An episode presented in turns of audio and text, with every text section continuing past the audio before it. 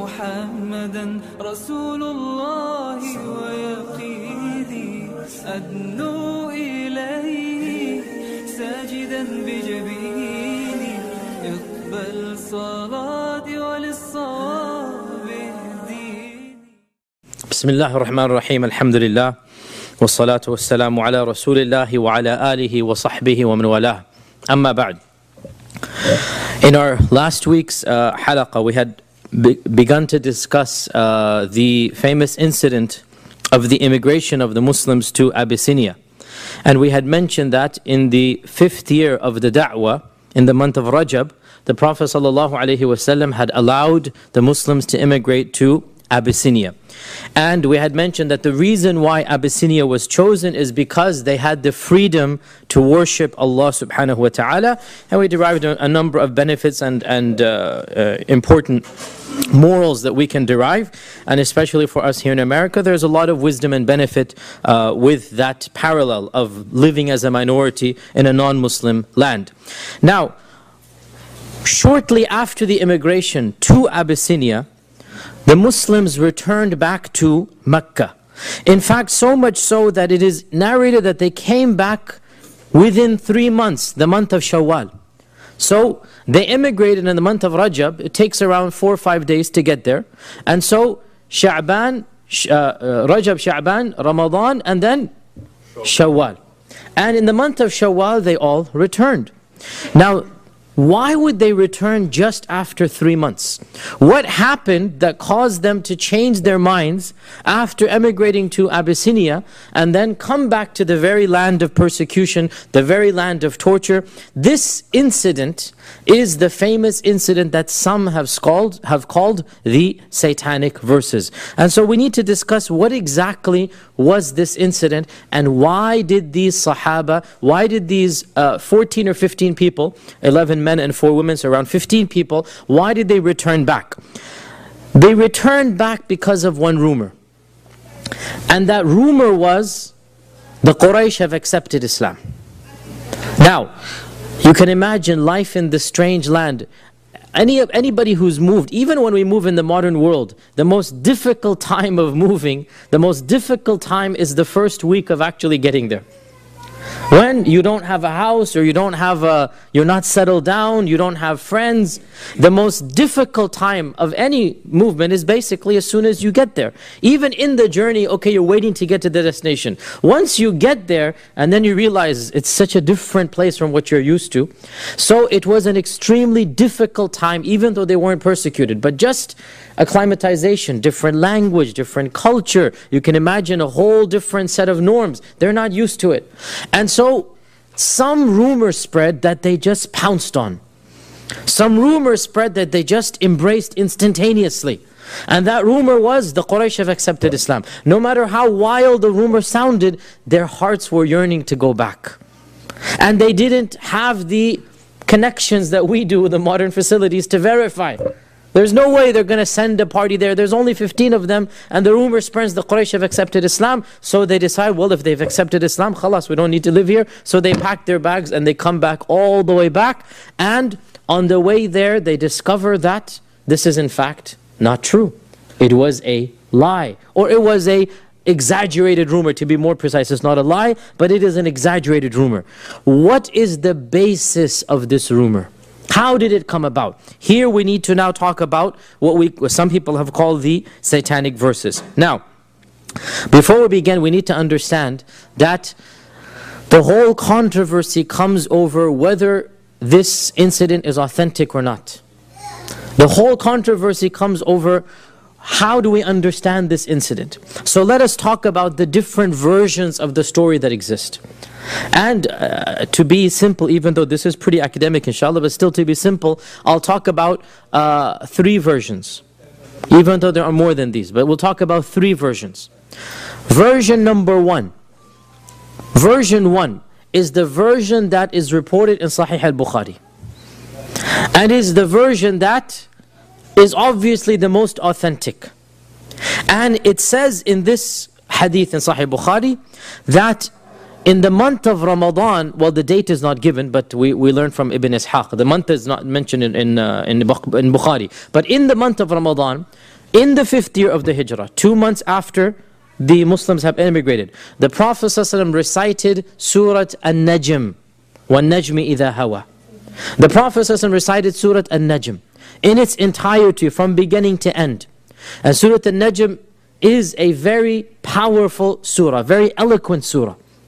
And when he came to the very end of the surah, when he finished the surah, the very last uh, verse in the surah basically says, فَاسْجُدُوا لِلَّهِ وَاعْبُدُوا That prostrate to Allah subhanahu wa ta'ala and worship Him. And so the momentum built up in the surah and the excitement built up and the power of the Quran affected the entire congregation, Muslim and non-Muslim, such that when the Prophet ﷺ said, فَاسْجُدُوا لِلَّهِ وَعْبُدُوا The Muslims fell into sajda. And when the Muslims fell into sajda, the Quraysh were so overwhelmed with emotion, they too fell into sajda. And Muslim and non-Muslim, for the first time, united together in worshipping Allah. Now they're worshipping Allah, there's no idol here, right? فَاسْجُدُوا لِلَّهِ وَعْبُدُوا Muslim and non-Muslim, for the first time, they all united behind the Prophet Muhammad sallallahu alaihi wasallam, right? Except for one person, the riwayah says, Al-Walid ibn al-Mughira, he was too arrogant, and he was an old man, so he picked up some sand, and he put it on his forehead, and he said, this is good enough for me. You guys prostrate, I just put the sand to my head, right? This is good enough for me. Except for him, now that's a side point, not related to the story, but the point being that everybody prostrated behind the Prophet ﷺ.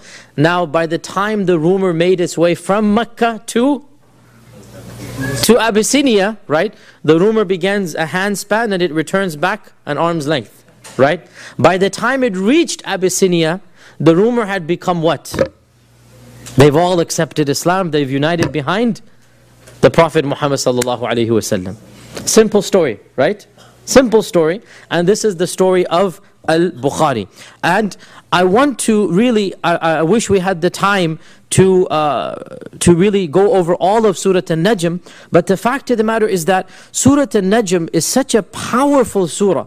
And it is such an eloquent surah. And the last verses, especially, they build up a pitch. They truly build up a pitch and they there's an element of excitement that's being built up and verse by verse and there's so many questions being asked towards the end that even the Quraysh, according to the version of Al-Bukhari, even the Quraysh were overwhelmed by the sheer power of the surah. And just to finish up the surah, uh, I want to just recite some of the verses at the very uh, end uh, to give you an idea of what this surah is talking about. Allah subhanahu wa ta'ala says, أعوذ بالله من الشيطان الرجيم بسم الله الرحمن الرحيم أم لم ينبأ بما في صحف موسى وإبراهيم الذي وفى ألا تزر وازرة وزر أخرى وأن ليس للإنسان إلا ما سعى وأن سعيه سوف يرى ثم يجزاه الجزاء الأوفى. وأن إلى ربك المنتهى وأنه هو أضحك وأبكى وأنه هو أمات وأحيا وأنه خلق الزوجين الذكر والأنثى من نطفة إذا تمنى وأن عليه النشأة الأخرى وأنه هو أغنى وأقنى وأنه هو رب الشعرى وأنه أهلك عادا الأولى وثمود فما أبقى وقوم نوح من قبل إنهم كانوا هم أظلم وأطغى والمؤتفكة أهوى فغشاها ما غشى فبأي آلاء ربك تتمارى؟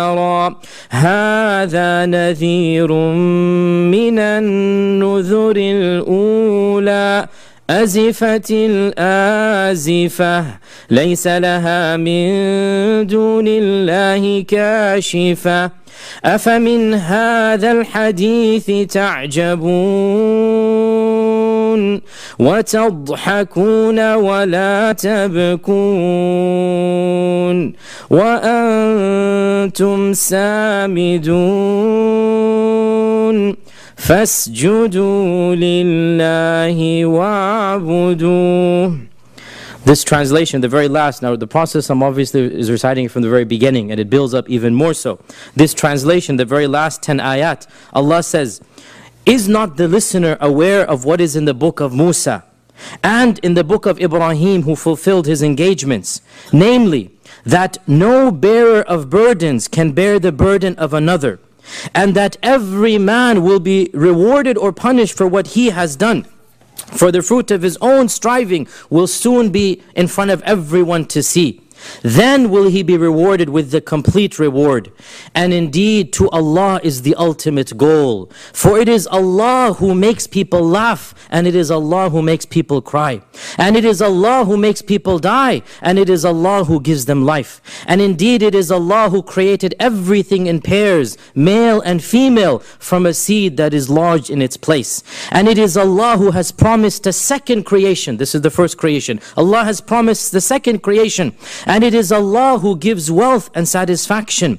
And it is Allah who is the Lord of the mighty Sirius, the star in the sky, the mighty Sirius. And it is Allah who destroyed the ancient people of Ad, and the people of Thamud, they too are not around. And before them even, the people of Nuh, for indeed they were the most unjust and the most insolent of transgressors. And it is Allah who destroyed the overthrown cities, here the scholars say of Sodom and Gomorrah, so that the ruins have covered them up then which of the signs of your Lord will you argue about? فَبِأَيِّ آلَاءِ رَبِّكَ تَتَمَارَى هَذَا نَذِيرٌ This is a warner, the Prophet Muhammad Just like the warners of old, Allah has destroyed Ad and Thamud and Nuh. You are not any different. Allah has destroyed the people of all of these prophets. This prophet is the same vein as them. And the judgment is ever approaching, coming closer. None but Allah subhanahu wa ta'ala can reveal its time.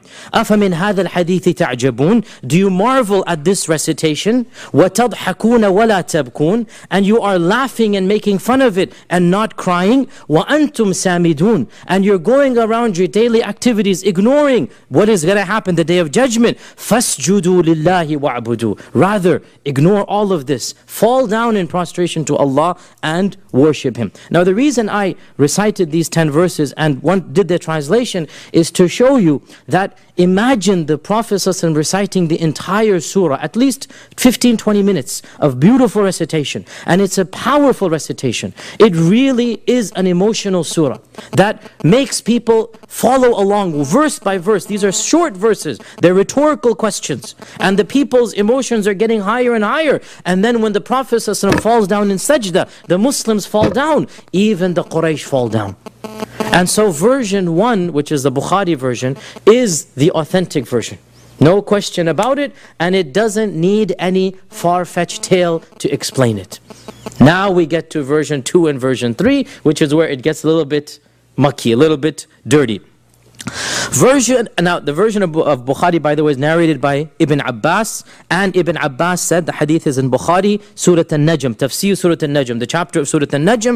Uh, Ibn Abbas said that the Prophet recited Surah An-Najm and he prostrated. And all of the Muslims and the mushriks and even the jinn and the ins prostrated with him Everybody who heard the surah couldn't help be overwhelmed. Even the jinn prostrated with him.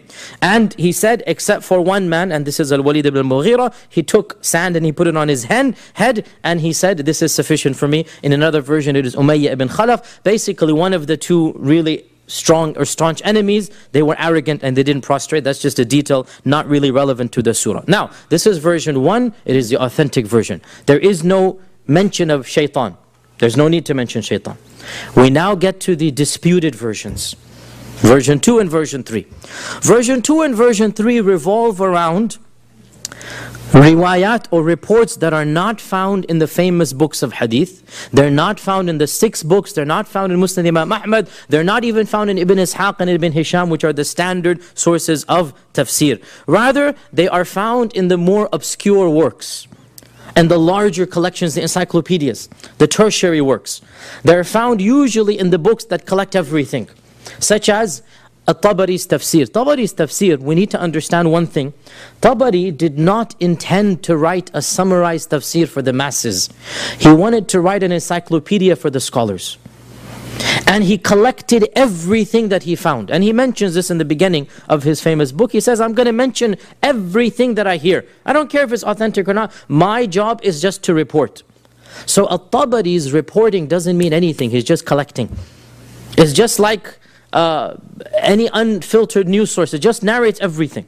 Right? At-Tabari is not Bukhari. Bukhari is a critical collector. Tabari is saying, I'm not a critical collector, I'm just collecting everything. And so these reports are found in Tabari in more obscure book, books that are not standard books, such as Al-Wahidis, Asbab al-Nuzul and others. And it mentions a story involving shaitan, involving Iblis. And because it involves Iblis, a Western researcher uh, one of the first researchers of this century to specialize in, in Islam. They were called Orientalist. His name is Sir William Muir. Sir William Muir, and he died 1905. He was the one who, for the first time, said, This is something, we'll call it the satanic verses. The name satanic verses is not found in the Quran and Sunnah. It's not found even in these weak narrations. It's found or it's coined by a Western researcher, Sir William Muir. Sir William Muir is a Presbyterian minister who specialized in Islam and he became one of the uh, professors of Islam in, in Scotland and he's a very famous Orientalist. This is 100 years ago, 100 years ago. And he's written a very big book about the seerah in English. And it was one of the first books of seerah in the English language from a modern perspective, 100 years ago. And so he labeled the chapter the satanic verses. So the term satanic verses comes from William Muir. The Islamic sources that do mention it, they call it Qissatul Gharaniq. And Gharaniq is the name of a bird. Uh, I tried to find out the equivalent. Uh, modern Arab uh, linguists have differed. What is the English equivalent of the bird? Is it the, the heron? Is it the pelican? Is it the crane? Some people have said it's a pelican. Some have said it, it is a crane. But it is a bird with a long neck. And some have said it is a heron, H-E-R-O-N. And others have said it is a pelican. But it is a bird with a long neck. So in Islamic sources, this is called the story of this bird. Qissatul Gharaniq. Why? We'll understand now. What is this story? So now let's talk about the two versions of the story. In essence, they're the same, but there's one crucial difference. And we'll explain this difference. So let's get on to uh, version 2 of why the why the Abyssinian Muslims, why the uh, Quraysh returned, or why the Muslims emigrated and then returned. Version 2. Remember version 1 is Bukhari, right? That's clear cut. And it's definitely authentic, no question about that. Version 2 and 3 are adding details that are not found in Bukhari. So we need to now discuss them. What is version 2? Version 2 is reported by At-Tabari in his tafsir, and it goes back to Urwa ibn Zubayr, the famous tabi'i. He's not a sahabi. And this is the main weakness that Urwa never saw the Prophet and Urwa is not narrating from the Prophet ﷺ, so there's a missing link, right? And this is one of the biggest weaknesses right now. Urwa ibn Zubayr said that when Surah An-Najm was being recited, now pay attention to this. In the first page of Surah An-Najm, Allah subhanahu wa ta'ala says, I'll give you the ayah number uh, right now, ayah number 19 and 20. Najm 19 and 20. أفرأيتم اللات والعزى ومناة الثالثة الأخرى Have you not seen Allat and Al-Uzza and the third of them, Manat? Have you not seen Allat and Al-Uzza and the third of them, Manath? What are these three? These are the three?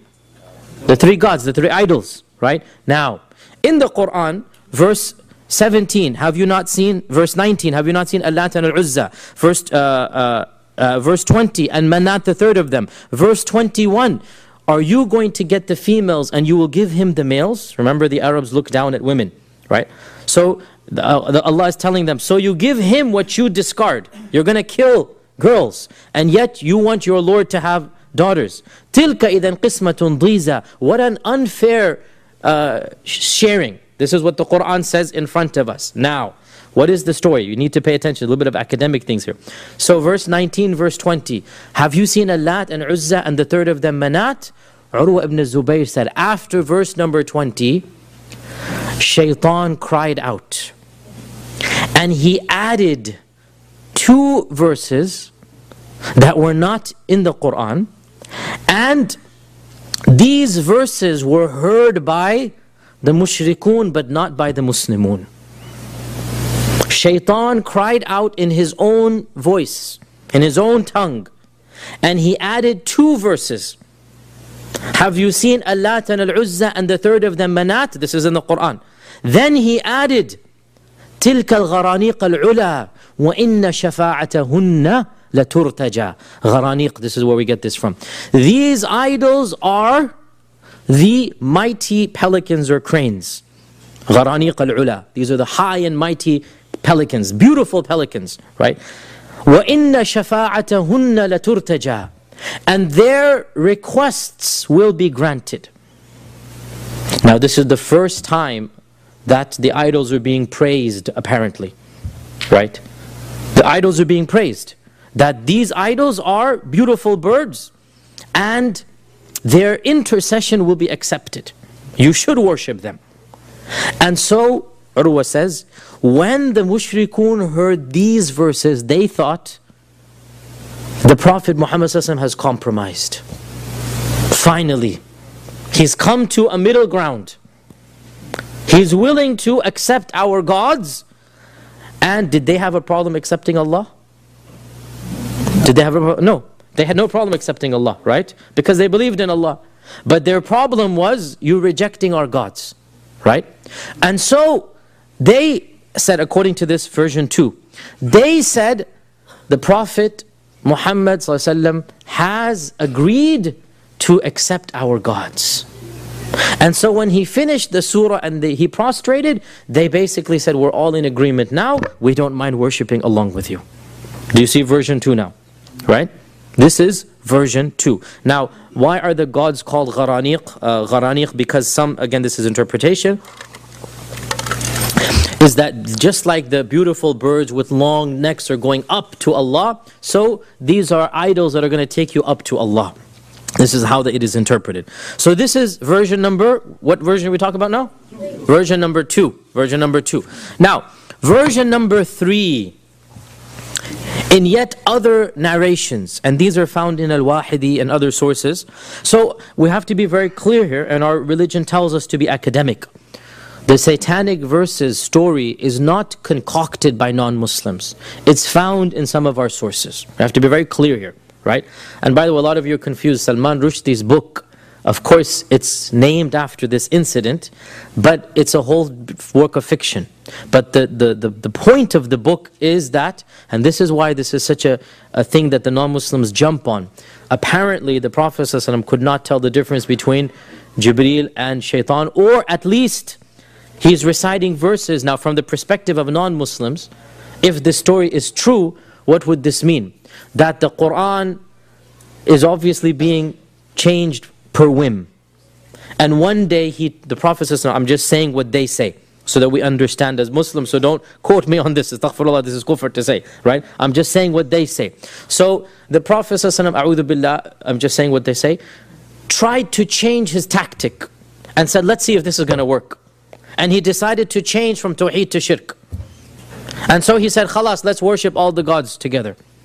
But then there was a backlash from the Muslims, and so he said, oh no, these weren't verses that I said, these were verses Shaitan said. Hence, satanic verses. Right? So, from the perspective of non Muslims, this story clearly proves to them that the Prophet is inventing the Quran. That's what they say. Right? And so he's just changing his theology one day to the next. As any leader, as any politician does, he sings the tune of the people. Right? One day he'll say this, one day he'll say that. So he's, according to them, changing his tune to get the people to come to him. Right? And so this is why this story is a very important story that we talk about it academically. And I have to say clearly, this story is not fabricated by non-Muslims, it's found in our sources right? And so they jump on it and they then make a very big deal out of it. And this is something that we need to discuss academically. So this is version number two. Version number three is even worse than the second one. In version two, shaitan recites out and the people hear, correct? Version three is even worse. In version three, the Prophet Muhammad hears shaitan's recitation and thinks it is Jibreel reciting to him. And he then, in his own tongue, recites أفرأيتم اللات والعزى ومناة الثالثة الأخرى تلك الغرانيق العلا وإن شفاعتهن لترتجى Do you see the difference between two and three now? Right? And this is of course even worse because we are now saying, or those people who say this are saying that the Prophet couldn't tell the difference between Jibreel and and shaitan. And this is the premise of Salman Rushdie's book. That he begins the whole story with that. And it's a fiction, fictional book, but this is the premise. And he called the book Satanic Verses, and then that caused a whole furor. Uh, that's not relevant to our discussion. The book and what happened, that's a different discussion. We're interested in the actual story as found. Now, once again, we have to be academically true here. This is a version that is found in early Islamic Arabic sources. It's not something that I looked up myself to be on the 100% sure that this is not something they're inventing. It's something that is found. Some early books do mention it. So, we have now three versions of the story. The first version, Sahih al-Bukhari, and this is the version that is put in the six books and Musnad Imam Ahmad. In other words, from our perspective, basically the most authentic, the New York Times or whatever, the most authentic sources, they have this version. Then you get lower and lower in your authenticity, and then you have some details that are very strange. In version 2, the details say that shaitan screamed out and the mushrikun heard and the Muslims didn't hear. Right? And so the Muslims didn't understand why the Quraysh prostrated. And they just thought that the power of the surah was that. In the third version, which is the most difficult for us to swallow, in the third version, shaitan pretends to be basically who? Jibreel. And when Jibreel is reciting the Quran, shaitan frozen two verses. And the Prophet ﷺ could not tell the difference. And so the Prophet ﷺ recited those two verses in the middle. And then when the Quraysh prostrated, according to these reports, Jibreel came back to him and said, What did you recite? And so the Prophet ﷺ recited with those two verses. And Jibreel said, I never recited these two verses to you. I didn't come with these two verses. And the Prophet ﷺ became very depressed and very hurt that he thought that he was inventing this. And then Allah revealed, now this is another version of the surah, another version of the uh, incident. Allah revealed Surah Hajj verse 52. Surah Hajj verse 52. Surah Hajj verse 52, what does it say? It's a very important verse. And according to this interpretation, it is linked to the satanic verses, story. Surah Hajj verse 52 says, وَمَا أَرْسَلْنَا مِن قَبْلِكَ مِن رَسُولٍ وَلَا نَبِيٍّ إِلَّا إِذَا تَمَنَّى أَلْقَى الشَّيْطَانُ فِي أمنيته فينسخ الله ما يلقي الشيطان ثم يحكم الله آياته والله عليم حكيم That never did we send before you a prophet or a messenger except that when he إذا تمنى when he now here's what does tamanna mean uh, for now, let us just say it means to recite, even though there's another interpretation. One interpretation says, when he recites, أَلْقَى الشَّيْطَانُ فِي أُمْنِيَّتِهِ Shaitan adds something to his recitation. And then Allah abrogates the shaitanic recitation And Allah affirms His own ayat. ثُمَّ يُحْكِمُ اللَّهُ آيَاتِهِ For indeed Allah is all knowledgeable and Allah is all wise, so that the one that shaitan said or the thing that shaitan said will become a fitna for those who have a weak heart and for those who have uh, sorry a, a disease in their hearts and for those who have a hard heart. Right? So shaitanic revelations or shaitanic verses will become a fitna a test for those who have a disease in their hearts. Now that's in surah al-hajj. It's in there. So according to this version shaitan actually succeeds in in deceiving the Prophet Muhammad sallallahu alaihi wasallam, and the Prophet sallallahu recites satanic verses, and Allah then corrects the satanic verses, and the proper recitation is revealed, and therefore the Quraysh who initially said, okay, let's all join hands, they say, no, we're not going to join hands. And so this reaches the Muslims of Abyssinia, and then they return. Now, let us spend a little bit of time academic study. Let's look at these three reports. There is no question that the first report is authentic, it is in Bukhari. The issue comes, of course, those who follow the second or third opinion don't find a contradiction in Bukhari, and this because the gist of the story, Bukhari has an outline. He recited Surah An-Najm, everybody prostrated. Version 2 and 3 can accept this outline, correct? Right? So Bukhari's version doesn't contradict version 2 and 3. Therefore, this is the problem. We don't need 2 and 3, but Bukhari's version doesn't contradict. So those who accept 2 and those who accept 3, they accept Bukhari as well. And they say, khalas, Bukhari is also authentic. Now, what do we do with all of these? The first thing we do as lay people, as lay people, let us see what the scholars say. Sadly, the scholars did not all agree. Usually scholars agree about many things, but sometimes they don't all agree, and that's why it becomes a little bit more difficult, right? So we have, for example, a good group of scholars who rejected version 2 and 3 and they stuck with version 1. Alhamdulillah. And these were big names. People like Ibn Kathir, the most famous scholar of tafsir, right? People like Al-Qadi Iyad, who is a specialist in seerah. People like Fakhruddin al-Razi, people in our times like Sheikh al-Albani, who's one of the greatest scholars of hadith of our times. He passed away five, six, uh, eight, nine years ago, ten years ago actually, subhanAllah, time flies. Uh, Sheikh al-Albani passed away, uh, but he was the greatest scholar of hadith alive in our times. He wrote an entire booklet about this story, just this story, he wrote a booklet on it. And he went over every single report, wherever it's found.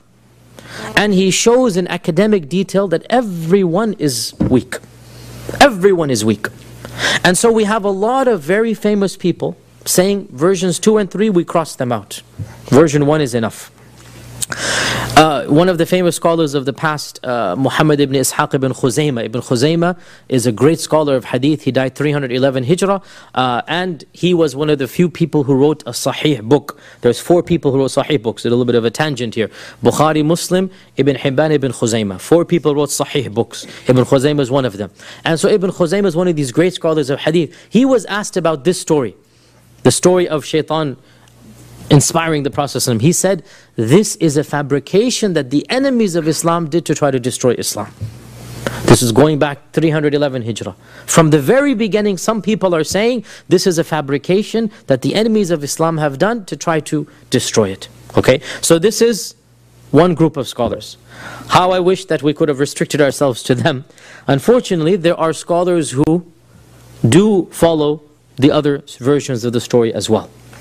And they are big names. And because of this, we have to be academically fair. Our religion tells us to not hide the truth. Our religion tells us to be frank and, and, and honest. Our religion tells us to be academically inclined. So we need to talk about this academically. By the way, interesting point here. In 1966, uh, there was an entire worldwide conference in Cairo over this story.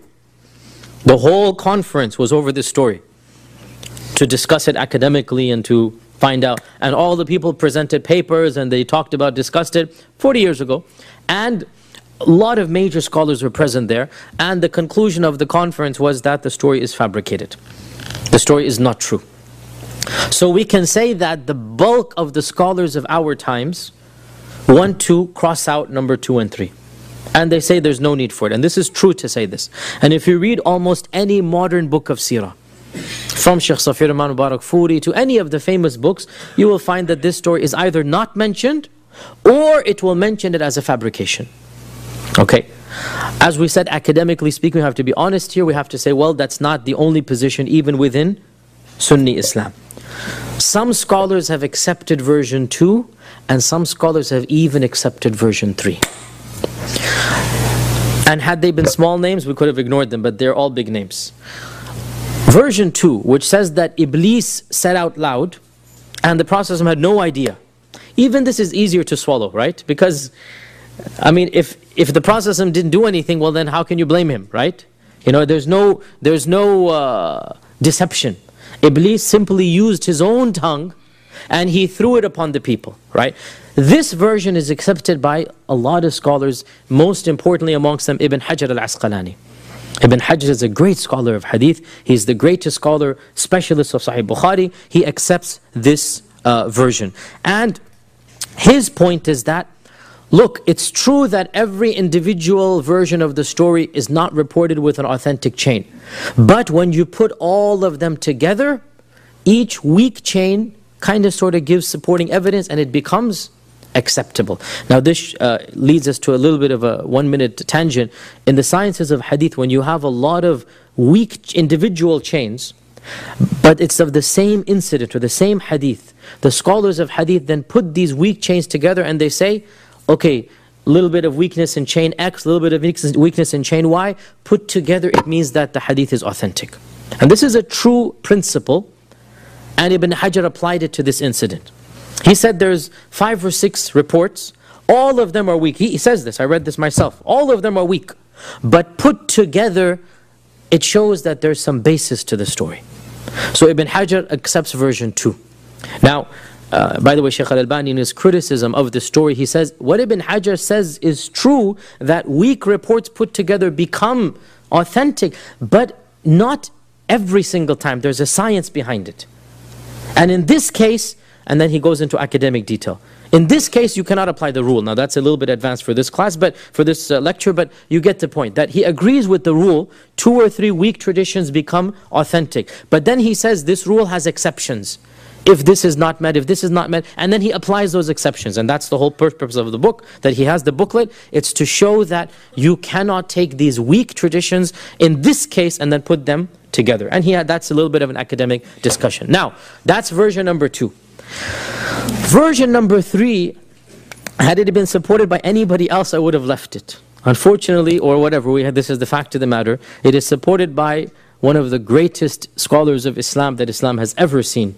And it is someone whom I admire immensely, and that is Shaykh al-Islam Ibn Taymiyyah rahimahullah ta'ala. Ibn Taymiyyah supported version 3. And Ibn Taymiyyah writes about this in a number of his uh, books and, and his tafsirs. And uh, Ibn Taymiyyah says that not only do all of the reports add up and make it authentic, but the verse of Surah Hajj is crystal clear. The verse of Surah Hajj is crystal clear. That it clearly says that, Ya Rasulullah, it's not only you, every single prophet before you, وما أرسلنا من قبلك من رسول ولا نبي إلا إذا تمنى Now, some of you who understand Arabic will say, doesn't tamanna mean to wish? Right? Now, here is where we get a little bit more technical.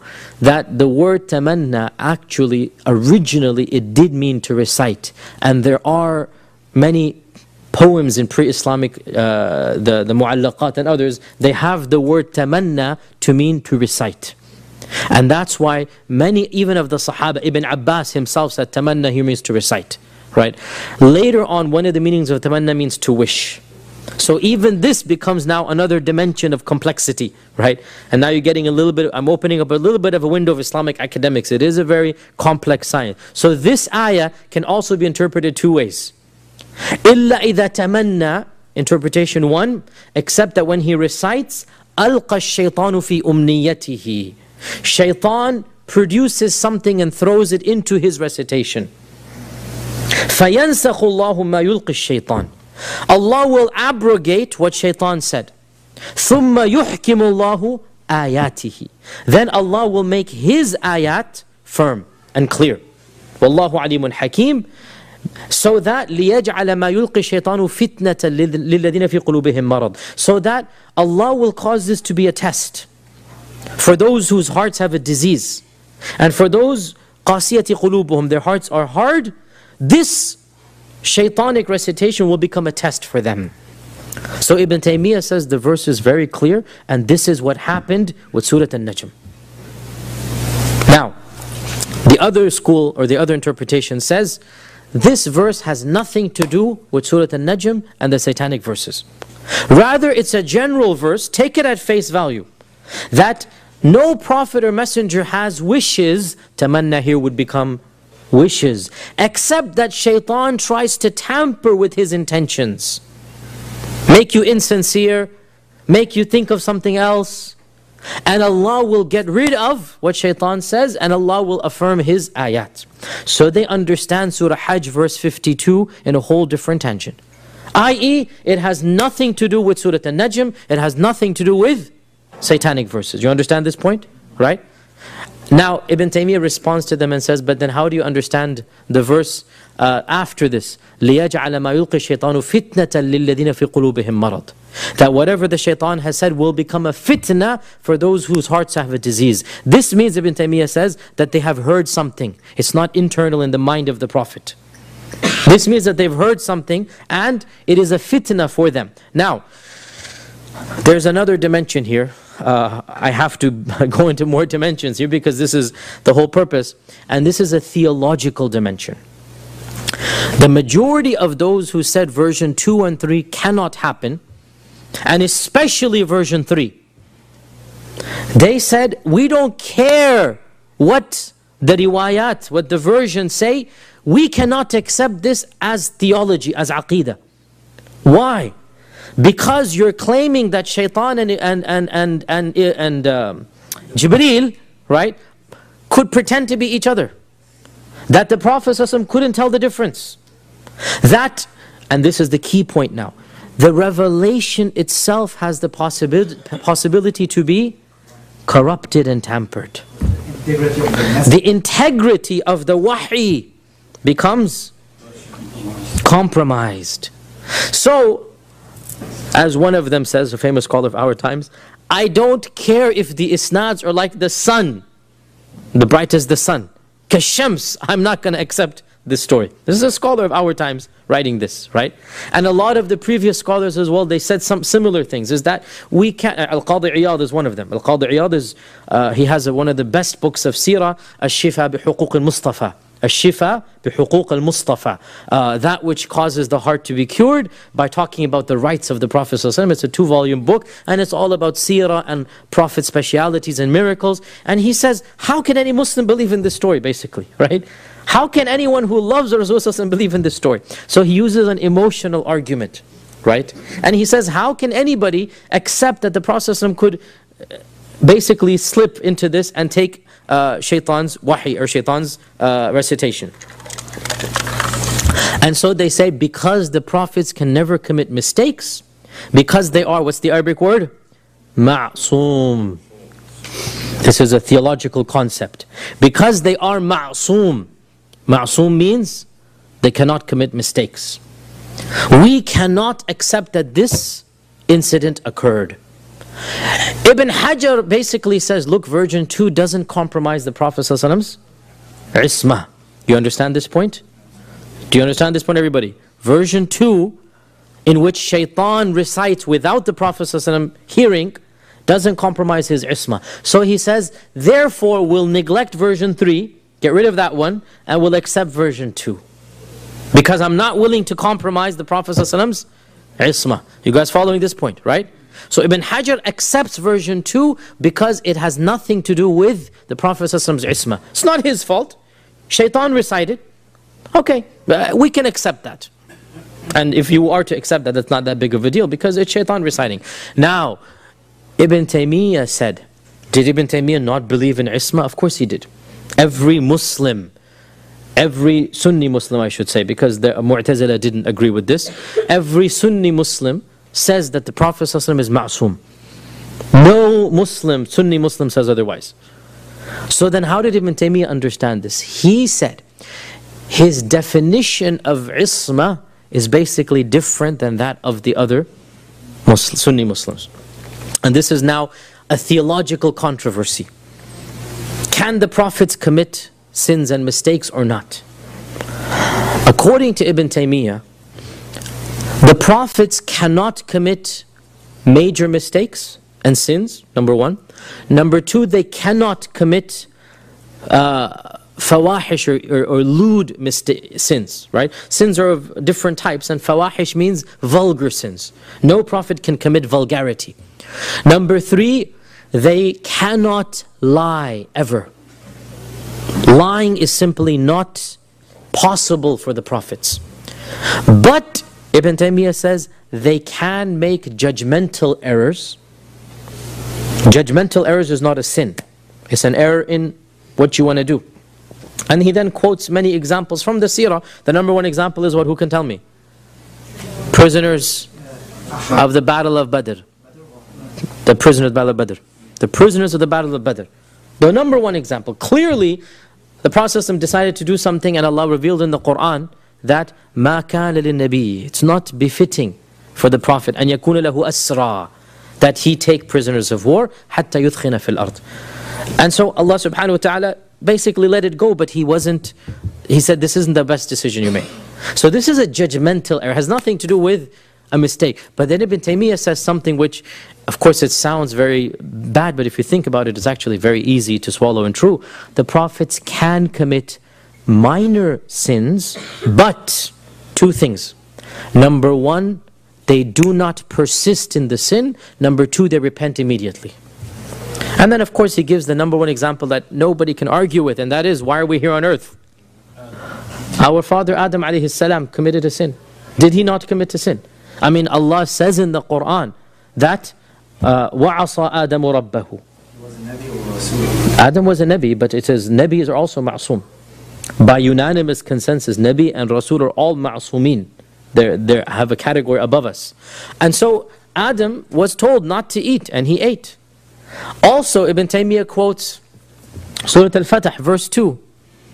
ليغفر لك الله ما تقدم من ذنبك وما تأخر What does this verse translate as? So that Allah can, can do what? Forgive. So clearly, Allah is forgiving ما تقدم من ذنبك وما تأخر Ibn Taymiyyah's conception of our Prophet Muhammad is that he is the best human, but he's a human. And he can commit minor mistakes, minor errors, like all the prophets, but he cannot persist in them.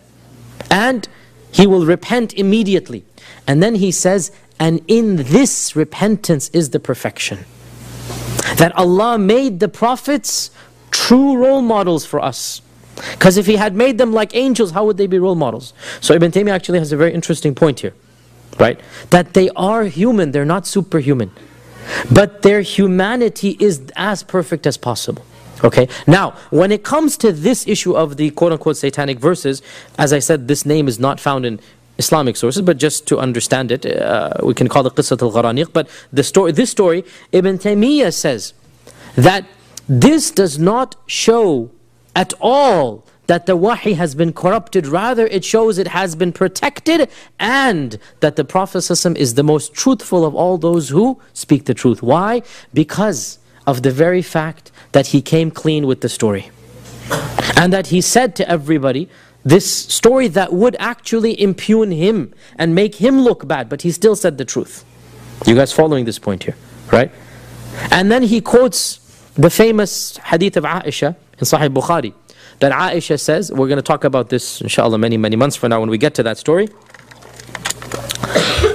Uh, let me just say as a footnote, there are two stories that are highly sensitive in the seerah and highly controversial and highly emotional and highly problematic. Keep on saying so many things. Two stories in particular.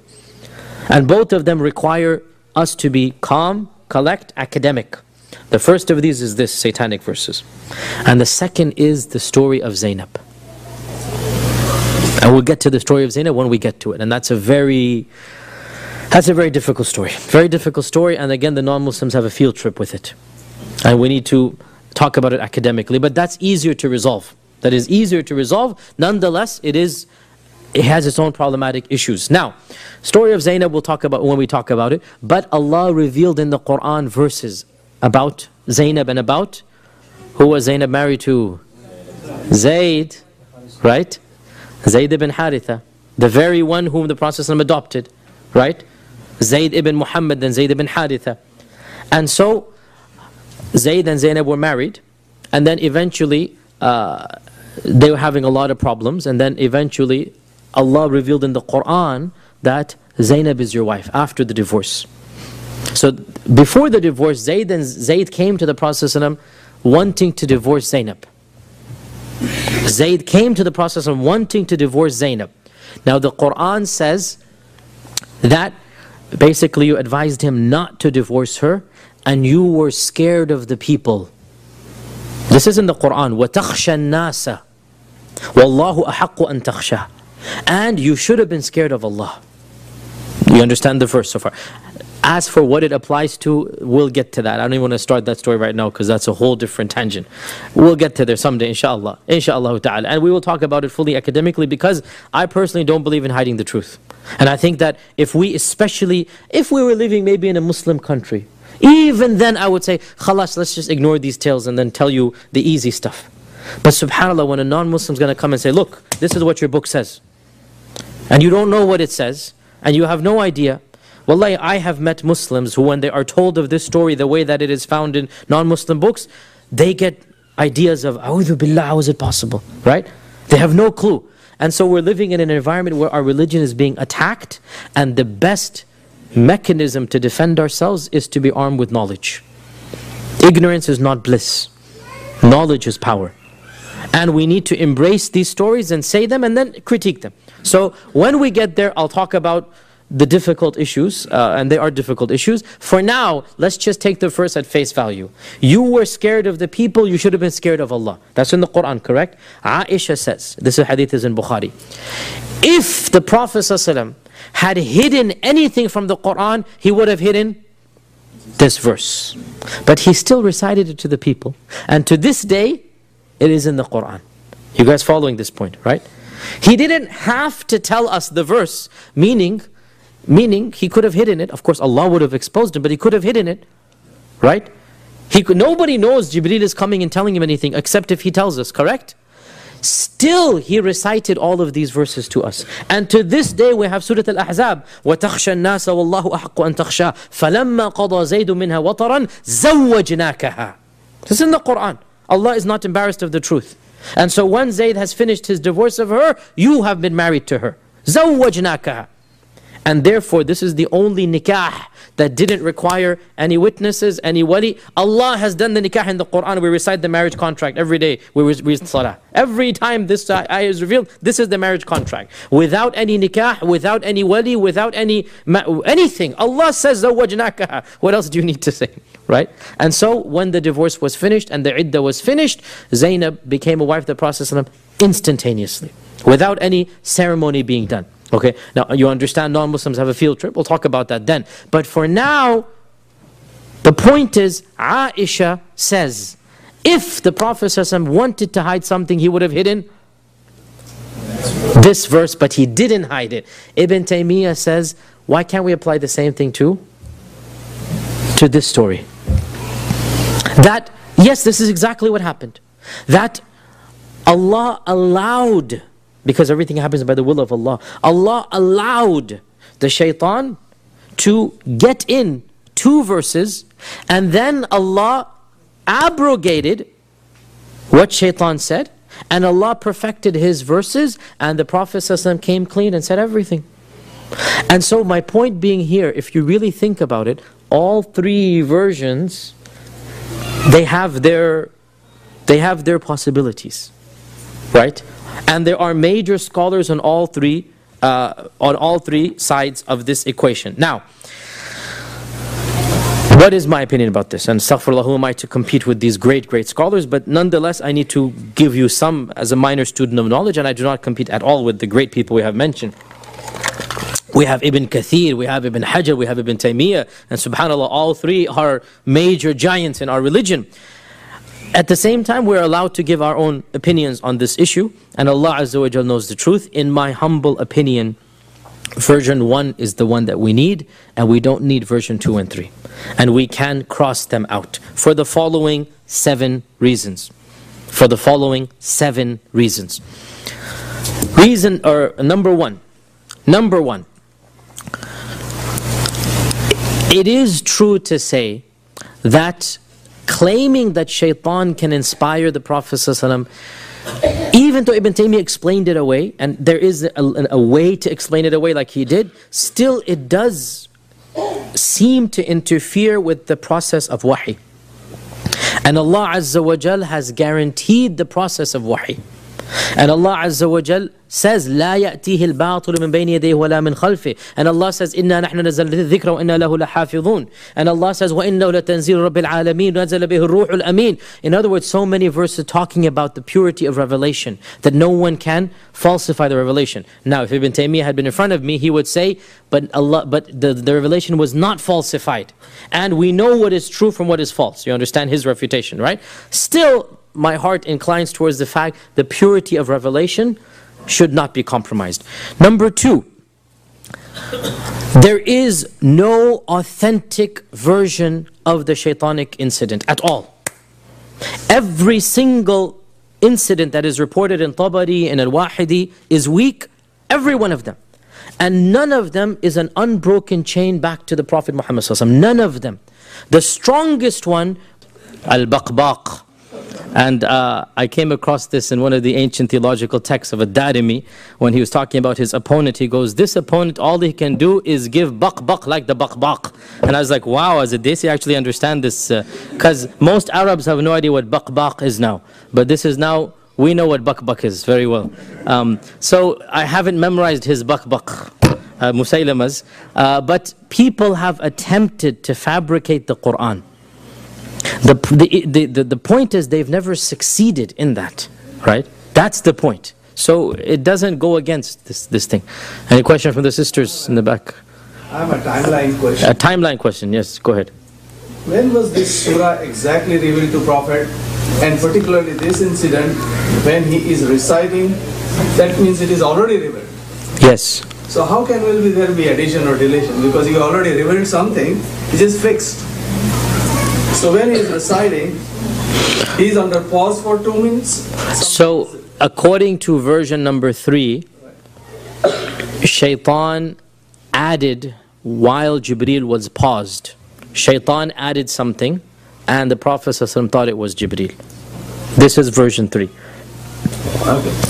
That's, that's all that we know. Another timeline. Yeah, another timeline question, yes.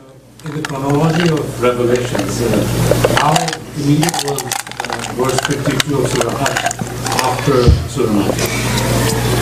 The very perceptive question. Uh, the question is, when was Surah Hajj verse 52 revealed? Surah Hajj overall, most scholars say was revealed during the Hijrah. It was the only revelation that occurred during the Hijrah. However, that doesn't mean much because we don't have a chronology for every ayah of the Quran. And a lot of times we have the bulk of a surah revealed one place, but one or two ayahs somewhere else and then they're put in there. Right? And so, even if we know, now some people have tried to do this as well, but to say that Surah Al-Hajj was generally revealed later on. But in response, it can be said, okay, maybe the bulk was revealed later on, but this ayah itself, there's nothing incorrect to say it might have been revealed earlier. Because for most of the verses of the Quran, we don't have a specific timeline of when they were revealed. Okay? Any question for the sisters? I have don't see any hands from the sisters. Uh, brother, go ahead in the back. Go ahead. You're, you're next. Don't worry. I saw you. Go ahead. Yes. It was just interesting for me not to hear from the arguments against version 2 and version 3, just from a simple logical perspective that Muhammad wasallam sent to teach a tawheed, understood a tawheed, and, and uttering those words is going against everything that he understands. And I just imagine that happening. It's just like it would seem that this is yours. He would have turned around. "Ah, You know, this doesn't make no sense given what I'm here to to bring. Is there any comments on that? Why that argument was not brought? So uh, the question is a very good one, and for those who didn't hear it, is that why uh, somebody could say, why didn't the Prophet himself, if versions 2 and 3 are authentic, why didn't he himself, red lights start going off and saying, what's wrong with this? Uh, of course, those who follow version 1 story will say, that's the whole point, right? And they will say, he didn't because it didn't happen. You understand this point, right? Those who follow versions 2 and 3, uh, of course, version 2 as well doesn't raise that issue. Because version 2, you don't, you didn't, he didn't hear it. It's only version 3 that raises this issue. And where there's a will, there's a way to interpret it. And so what they would say is, this is his complete submission, that whatever Allah subhanahu wa ta'ala is saying, it will be accepted. And he's not going to question. If Allah Azza wa Jalla is saying that you may go through these beings to reach me, then that is what he is saying. Because his job is to give the balagh and not to question. That is going to be the response. I don't agree with version 3 Aslan, so I would agree with you and say it doesn't, eh, there's something for qalbi minhu shay. Something is just not right. You have a question, go ahead. Anybody of the scholars think these two verses supposed to be added to the Quran? Oh, no, no, no, no. The question is Does anybody claim that these two verses are part of the Quran? Only non Muslims claim this. Nobody. Because even the language, even the. It doesn't fit the style of the Quran, even the language. Yes. Assalamu I think there are a lot of, um, you brought them a lot of academic points. I mean, it raises a lot of questions about, for example, the powers of shaitan. What the powers of shaitan? What can he do and what can he? That's number one. Number two, you raised about the the level of quote unquote minor mistakes that you that you said the Nabi or the Rasul may do. In this sense, this does not seem like a minor mistake because this is you're talking of the revolution. You're not talking of a judgmental decision. That's and the third point I was going to bring to you is you brought in another point of how the wahi is processed. For example, one of the points you bring in is the wahi is not just processed as it is being revealed, but sometimes it is like in DNA, we have in medicine, it's called splicing of the genes. The genes are corrected in a way once the baby comes together to produce the best genes. So may Allah, is Allah in a position to reprocess the message? Okay, you're asking three questions. I need to go one by one. Too many is just like he said. Those are the three points I'm referring to basically. Oh no, these are three different points. So let's go one by one. What was your first one? I completely forgot. The question is, how much power does shaitan have? How much power does shaitan have? As much as you give him as much as you give him. Inna kayda shaitani kana da'ifa. But right? Allah said, I've controlled my shaitan to a level that he's, he's, there's, he's now, a shaitan, he actually, he's now for Allah. That's what Rasulullah said. No, but that's his shaitan. This is Iblis himself doing it. You're getting confused. That's his personal shaitan. Every one of us has a qareen. The Prophet ﷺ, Allah has allowed his qareen to become Muslim. In this shaitanic verses, that's Iblis doing the job. The big shaitan, Iblis, doing this. So that is not a Muslim. Iblis is not a Muslim. I will, I will forward the second question to the third one. The question is when the wahi has been processed, it, it seems that Allah has, there, there in some abrogation, also which Allah says it's up to him, he can abrogate ayahs, it, it, it's up to him. But it seems from what you said and what uh, from Surah Hajj is that the processing of the has done even beyond the way it's been uttered by the Prophet. Is that correct? So for those who accept version 3, they would have to modify. For versions 1 and 2 is not a problem. For those who accept version 3, Ibn Taymiyyah clearly says this, that the wahi was not tampered with. That's the whole point. That Allah did make His verses clear. Are we confused about what the Quran is? No. And that's the point. So wahi was not tampered with. An attempt at tampering was made and Allah rebuffed the attempt. That's Ibn Taymiyyah's point. It was made, but it was rebuffed. And so there is no confusion in our times. Right? Uh, sisters, no questions at all. I'm wondering, usually you have questions. Huh? They're scared of the story? Uh, yes, go ahead. From an non-Muslim perspective, uh, how would you respond that how does a prophet, any prophet, differentiate between a and uh, somebody trying to influence him? from this incident and also from the instance of Hazrat Ibrahim, or where he was inspired to offer his son for sacrifice.